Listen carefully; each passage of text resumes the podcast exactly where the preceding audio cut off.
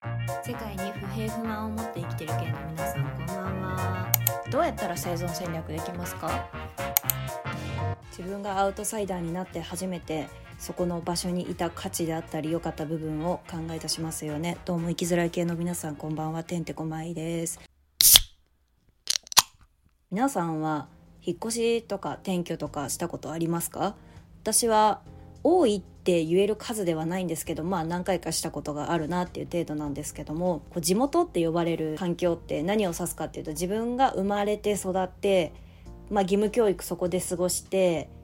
今生存している。私だったら二十何年間生きてるわけだけどその二十何年間の半分以上住んでいると地元と定義していいんじゃないかなっていうふうに思ってるんですがまあ地元の定義ってそもそもその人の軸ごとによって異なるので1年住んでいても地元って言っていいだろうし半年だけでも地元って言っていいだろうし軸がそれぞれなのでね。もしかしたらあるかもしれない。言葉の定義として辞書で引いたらさ地元って何？って引くと定義として何ヶ月以上住んでいる土地を指すってもしかしたら出てくるかもしれないけども多分ねそれぞれ人それぞれの軸で語っていくと思うのでまあ地元っていうのはどこでもいいんですけど私の中では義務教育、まあ、いわゆる小中っていうところを育ってきたのを地元って定義するんじゃないかなっていうこう日常会話でねいろんな人と喋っている中で「地元はどこですか?」とか「地元の友達と会ってさ」って枕言葉として使われる機会っていうのは大体小中まあ高ぐらいまでの高校ぐらいまでの場所を指すんじゃないかなっていうふうに思ってるんですけど久しぶりにね小中育った場所に行ってきてで海もあって山もあっていわゆる田舎地方って言われる場所なんですけど私にとってそこの地域ってすごい良かったなって改めて思ったんですよ。今そこに住居を構えているわけでも住んでいるわけでもないので懐かしいなんだかエモーショナルな今の言葉で言うエモい形のノスタルジックな気持ちになるような場所だったんですけどそこの海にね久しぶりに行ってきたわけですよ。そこに行った時にまあ小さい頃もね海に行ってぼーっとしたりだとか嫌なことがあったら高校の時とか定期の定期券ってあるじゃん。定期券の範囲以内だったらお小遣いを出さなくても行けたので友人とこう高校が終わった後に期末試験とか中間試験とかテストの時に早く学校が終わるじゃないですか。その時に友達と行ってバカな青春ごっこみたいなのをしていたなっていう記憶も思い出したりだとかして過去を振り返るのはあんまり好きじゃないんだけど今ちょっと行き詰まっている時期でというよりかは私はいつもね 行き詰まっている感があってずっと焦りに駆られて落ち着くっていう感覚は自分の中で2021年の目標は落ち着くっていうことをキーワードとして人生を生きてきたはずなんだけども12月にもなりますよ。だからこれは来年の目標2022年の目標として掲げていかなくちゃなと反省はしてるんですが落ち着かないとなというふうに思いながら過去巡りじゃないけどこう定期的にねやっぱりあの時あの選択をしたのは間違いだったかもしれないけども自分の人生はもうここまで来ちゃって過去を改変することは不可能なんだから現実的に。タイムトラベルがあるわけでもないしドラえもんがいるわけでもないしなので未来を見るためにも一旦過去を振り返ってみるシチュエーションもあっていいんじゃないかなと思いこう毎日毎日ねこう過去にすがってあの時は俺はあの時は輝いていたぜみたいな過去の栄光にすがっているのは恥ずかしいなって私も思うタイプなのであの時ああいう選択をしたよな。間違ってたかもしれないけどもその積み重なりで今の自分の思考回路であったりだとか考え方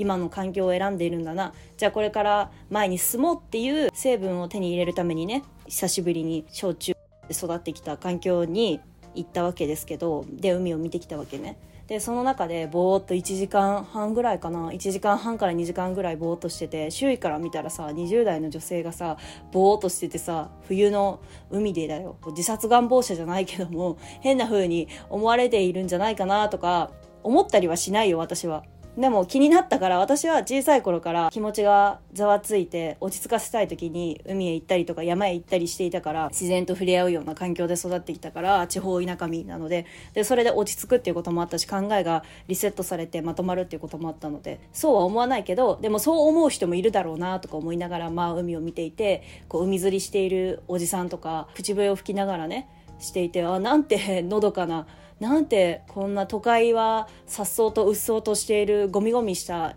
ところもあるにもかかわらずここはなんて平和なんだろうかっていうふうに思いながら回想してましたね。最初に話したように地元を出て初めて地元の良さに気づくっていう人って多いと思うんですよ。こうビジネスを立ち上げるとかスタートアップ系の人とかにも多いけどっていうか最近ねもう I ターンであったりだとか J ターンであったりだとか U ターンとかいろんな言葉が出ているけどももう都市部いわゆる東京とかに住んで働くんじゃなくてこう地方に行って、まあ、リモートワークをしよう。拠点はこっちだけども労働は東京っていう場所にあってまあ、月に2回ぐらい行って労働しているっていう形態の人もいれば住居も労働も全部地方で済ませてしまうみたいな環境が増えてきてこれから多様化していくよねって言われてるんだけども現時点ではね確かにこのコロナっていう状況があって地方田舎に流出していった人もいると思うよでやっぱり地元で子育てがしたいこんな時期だからどうせ人がゴミゴミいたところで自粛しなさいっていう世界観なんだから東京にいるんじゃなくて関東地方にいるんじゃなくて地元に戻ってゆっくり子育てをしたいっていう人とかはこう戻っていく人とかはいるけどもそれって一回地元を出てで都会で過ごしてみてあ都会もいいけどものんびりとか伸びやかに過ごしてもらうためには地方がいいよねって両方と経験したから言えることだと思うのよね。まあその人が努力して都会に出れたっていう実績もあるだろうけども。選択肢がたくさんある中でようやくやっと気づけたってことで出てみて初めて気づけた。あとはスタートアップ社って最初に言ったけどスタートアップ社とか言ったのはこう地元の魅力を地方の魅力を伝えていこうってなる時に一回出たからより魅力が伝わった一旦アウトサイダーになってみた部外者になってみたから部外者ではあるけどもそこの環境で育ったからいいことを伝えられますよっていう存在になれたから改めて地方創生地方活性につなげられるようになったんだなっていうふうに思うわけですね。考えていたんだけどもこの渦中にいる段階っていうのは何事も考えられないんだよね。こう私の実体験のお話になっちゃうんだけども私がハラスメントを受けてましたっていう時って脳が回らないのね。今客観的に物事が集結したわけじゃないんだけども一旦波がすごい荒ぶっていた時期よりも収まった時にああん時ああしとけばよかったのになってすごい頭が回転が回るんだけども当事者になってる時って考えられないのね。こう虐待受けてる時もこう暴力受けてるとか配偶者から暴力受けてる人とかもよく口を揃えて言うんだけどもその当事者の時って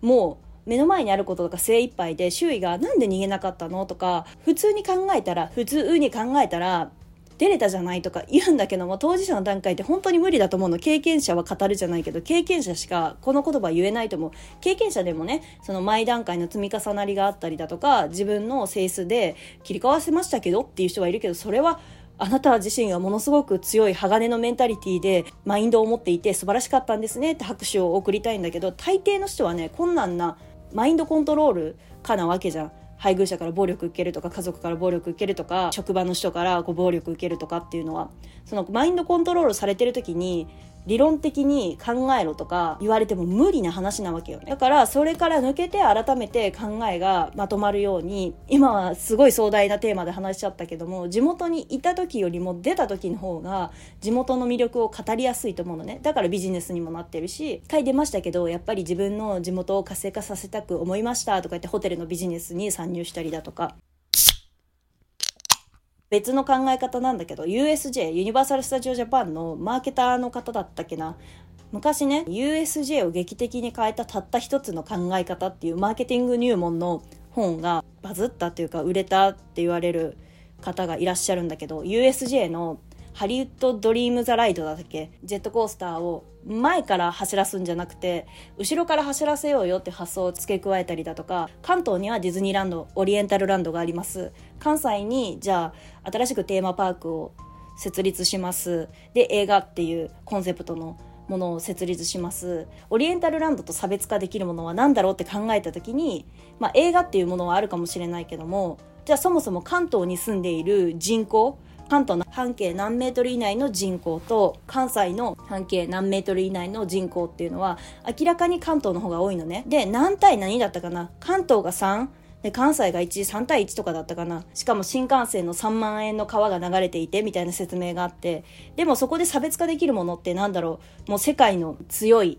オリエンタルランド、ファンもたくさんいる。で新しくユニバーを作りました。どうするってなった時にあるものをそこのね本にも書かれていたしその人のインタビューだったか忘れたんだけど森岡剛さんのインタビューだったかその本に書かれていたかはちょっと曖昧で申し訳ないんだけどもでもその人が言ってたのはあるものを変えていかないとどうしようもならないよね。既存のものをどれだけ良い風にするか考えていく方がそっちに舵を切る方がいいよみたいな言葉を言っていてそれってまあビジネス的な問題にも言えるんだけどもユニバーで既存のものハリウッドドリームザラライドがありますジェットコースターがあります。でそれをもうなくして新しいものを建築するっていうのもありだと思うの「ハリー・ポッター」とか今だったら任天堂のマリオの世界観を模した場所であったりだとかそこが新しく立っているけどもあるものを活用していこうっていうのがね価値観。そのジェットコースターもそうだしハロウィンのあのゾンビが出てきてゾンビがまるでこの世界観に私がゾンビの世界観に没入して体験できるような空間を作ったりだとかゾンビのものなんてさアトラクションを増やすわけじゃなくて既存のものを利用しているわけでしょ？こうテーマパークの園内の中でどう驚かすか。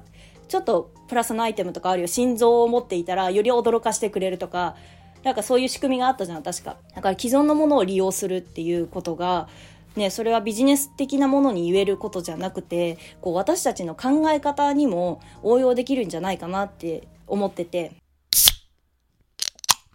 私のねまた話になるんだけどこう0か100かみたいな白か黒かみたいな思考の仕方なのね。だから結構それが生きづらい原因の一つになってて認知の歪みの一つだって言われるんだけど白黒思考は。他にもね善か無か、まあ、これも白黒思考と一緒なんだけども結論の飛躍であったりだとか一般化のしすぎ普通はとか普通はこうだからこうあるべきだよねとか何々であるべきとか決めちゃうのを認知の弱みっていうんだけども一つとして白か黒か善か無かみたいな考え方があったのね。でそれはもう私は認知の歪みで一つの要素として持っているっていうのはもう自覚してるのだいぶ前から10年以上前から。でもそれを変えることって大人になった今変えることって難しいのね。確かに認知をして自覚をして私はこういう性質を持っているんだ。だから気をつけようということは可能なんだけどもそもそも性格が出来上がるのって自分の環境であったりだとか環境をかける気質そして経験環境気質経験が合わさってこう人間っていうこう性格とか自分の雰囲気とかが出来上がるので難しいわけよ。で私はじゃあその性質をなくしてしまったら自分の魅力もそがれるんじゃないかなっていう恐怖があったのね。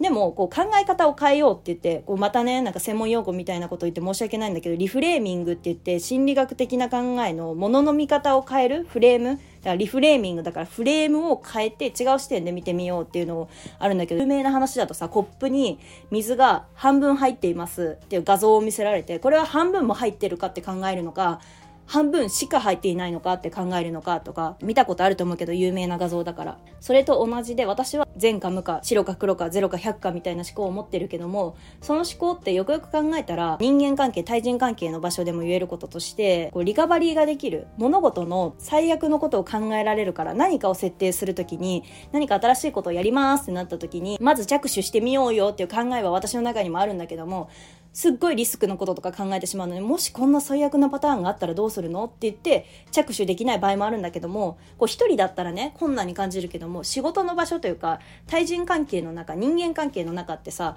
こういろんな人が絡み合っていいものが出来上がるのがベストだと思うからその中で生かそうと思ったのね私は最悪なケースは考えられる。もう何か始める時にあああれがあったらどうしようこれもなってしまったらどうしようできないって考えてしまいがちなんだけどもそれを生かしてこれがあったら最悪なことことが起きるよね。だからこのリスクマネジメントしようねっていうリスクを考えられることができたりだとかあとはもし失敗したとしてもじゃあこのリカバリーの仕方回復の仕方を備えておけばまずやってみるとにかくやってみるっていうのもありじゃない？みたいな感じで提案できたりだとか最悪なケースを突き詰めて考えられる性質を持っているからこそ私はリカバリーの仕方であったりだとか最悪のことを考えてリスクマネジメントできるよねっていう考え方に変えることができたの。でもこれってこう渦中にいる時は何も考えられなかったのね。でも外に出て改めて自分のね10年ぐらい前精神的に安定しなかったからメンタルがね思春期っていうこともあったけどもなんかそれを経て自分はこう落ち着いて考えることができたこうぐるぐるぐるっていう渦巻いた環境にいる中ではなくて一旦外に出てみてあ良かったよなって感じることができてそれをね海でね自分の地元って言われる場所でね帰った時に思いましたね海を見ながら 過去を振り返りながらああこの時高校生の時に友達に怒られながらも勉強教えてもらったなとかいう青春を思い出しながらねそういうことを思いましたわけよ。そう今回はねリフレーミングは大切だとかこうビジネス的な関係になっちゃうけども USJ のマーケターの方の書かれた本から学ぶことであったりだとかっていうのをまとめてね話してまいりました。途中で話した森岡剛さんの USJ を劇的に変えたたった一つの考え方を書かれた方ねのビジネスの中の一つとして神戸だったか兵庫だったかに山奥に存在しているホテルがあってそこを活性させたいんですけどどうですかみたいな感じで仕事を請け負った時があったんだって。でその時に都会にはないけども田舎にはあるものを活用していこうっていうことで新しいビジネスをして新しく生まれ変わることができたっていう事例を見た時にね確かに都会には都会の良さがあるけど地方田舎にも地方田舎の良さがあるわけよ。都会で辟易とした人が癒しを求めにやってくるとか温泉とかもそうだよね。私も温泉とか好きなんだけど別にね日々東京とかに住んで辟易とうっそうとしたたくさんいる人がうじゃうじゃいる中で生活してるわけじゃないんだけどもそれでもねどっか行って安心したいなって気持ちがあるのは今いる環境からとにかく抜け出して非日常の空間を体験したいっていう欲望を人間は備えていると思うのでそれにマッチングしたもののになったから新しく再建できたんだろうなっていうふうに思いましたね。その兵庫にあったホテルが新しく生まれ変わった。が面白かったですね。書の本とか読んでた時に自分が体験してみないとできないから提供できないからまず体験してみるとか自分でね漁師あの漁師って魚釣る方じゃなくて山の方の漁師ね漁師の資格を取りましたとかまずやってみないといけないよなとかもういろんなことをね考えつつ海を眺めながらねいろいろ最近思ったことを統一させましたまずねこう自分の癖考え方の認知の歪み。歪みっていうとね何その言葉？私の考え方は歪んでんの？みたいな感じでこう噛みつく人もいるんだけどただ一つの定義としてねなんか精神科の人が決めた言葉だからそれが引き継がれてるから認知の歪みって強く感じちゃいそうなんだけども別に悪いことではないんだよっていう。あなたは認知の歪みですねって言われた時にイラって私は中学生ぐらいの時聞いた時に私の考え方って歪んでんの？は？って思ったんだけど でもこう今の大人になった今では今でも改善できてないのね。でもそれはもう私の気質だし育ってきた結果だからもう仕方ないなって受け入れつつリフレーミングをしながらもこうアウトサイダーになってみて初めて発見とか気づきとかがあるので渦巻いている人はね一旦外に出てみてまた戻ってみるっていうのも新たな発見があるのでいいんじゃないでしょうかっていうシェアしたい夜になりました。自害するわけじゃないんだけどさこう海をぼーっと眺めていて散歩している女性の方とかにもなんかすごい見られてこれはね私の自意識過剰かもしれないけどもそうではないですよっていうふりをしながら本を時々読書を挟みながらもねぼーっとした空間がとても好きでした。また明日からもギナギナとこう頑張りすぎるのも良くないのでね生きていきましょうと思うてんてこまいでした。いつも聞いてくださる皆さんありがとうございます。お疲れ様です。おやすみなさい。バイバイ。